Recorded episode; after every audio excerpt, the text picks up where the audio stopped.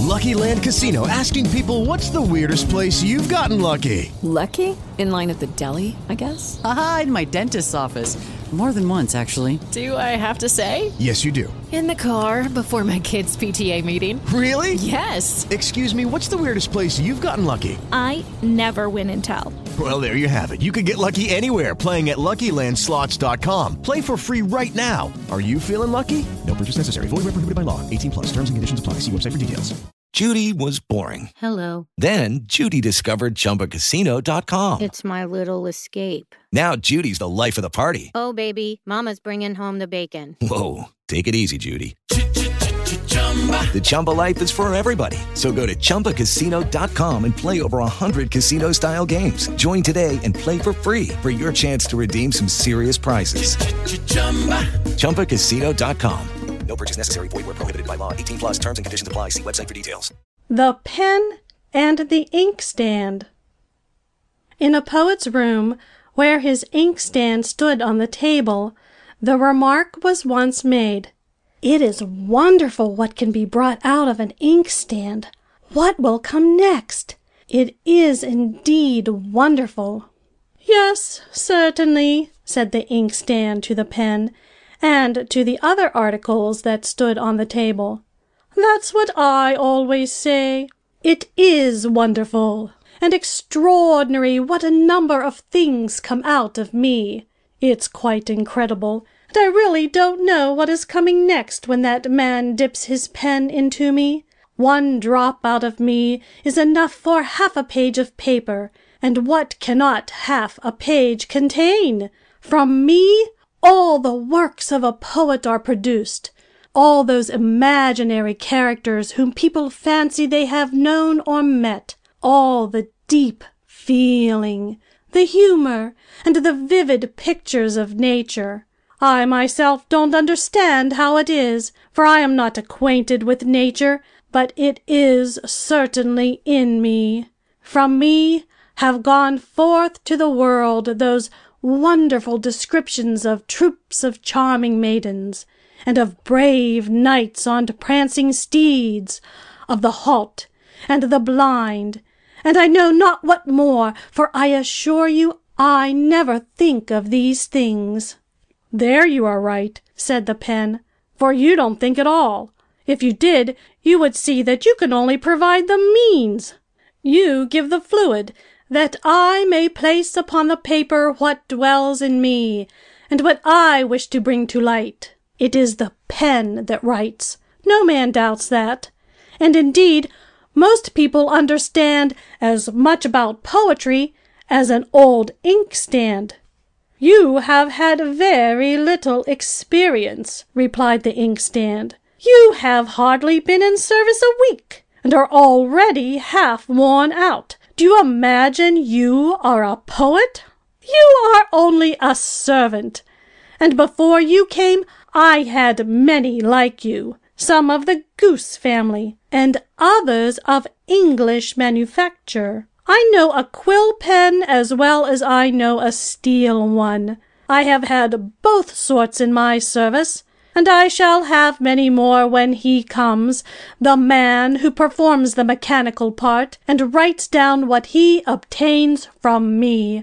I should like to know what will be the next thing he gets out of me. Inkpot! exclaimed the pen contemptuously.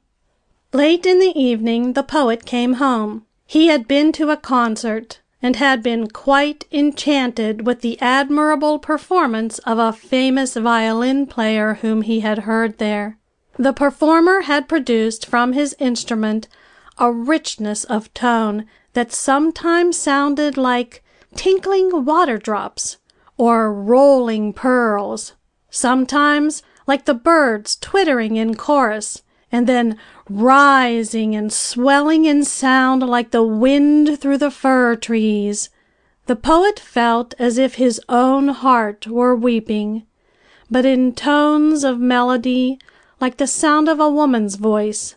It seemed not only the strings, but every part of the instrument from which these sounds were produced. It was a wonderful performance and a difficult piece. And yet the bow seemed to glide across the string so easily that it was as if any one could do it who tried. Even the violin and the bow appeared to perform independently of their master who guided them. It was as if soul and spirit had been breathed into the instrument, so the audience forgot the performer in the beautiful sounds he produced. Not so the poet. He remembered him, and named him, and wrote down his thoughts on the subject. How foolish it would be for the violin and the bow to boast of their performance! And yet we men often commit that folly.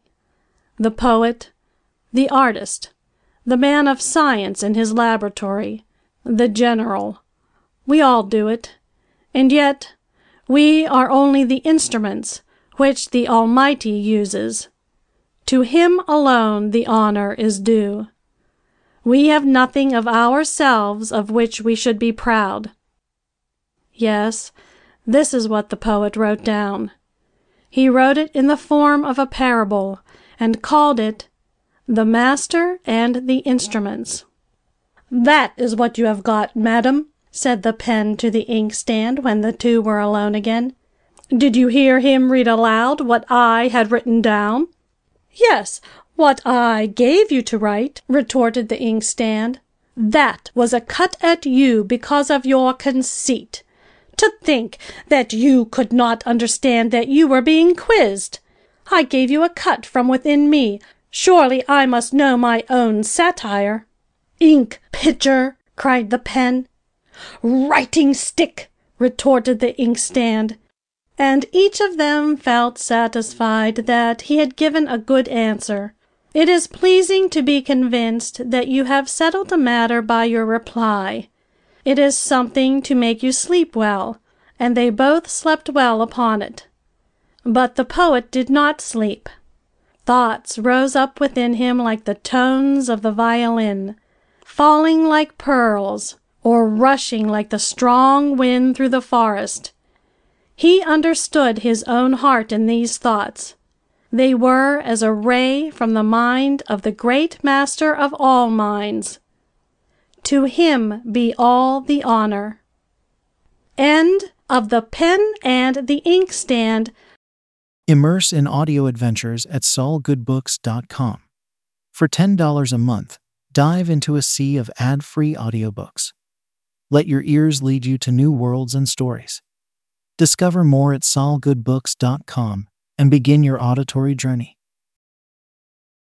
Experience the best in relaxation and entertainment with Sol Good streaming at solgood.org. Our extensive library features hundreds of audiobooks, thousands of short stories, original podcasts, and popular sounds for sleep, meditation, and relaxation, all ad free.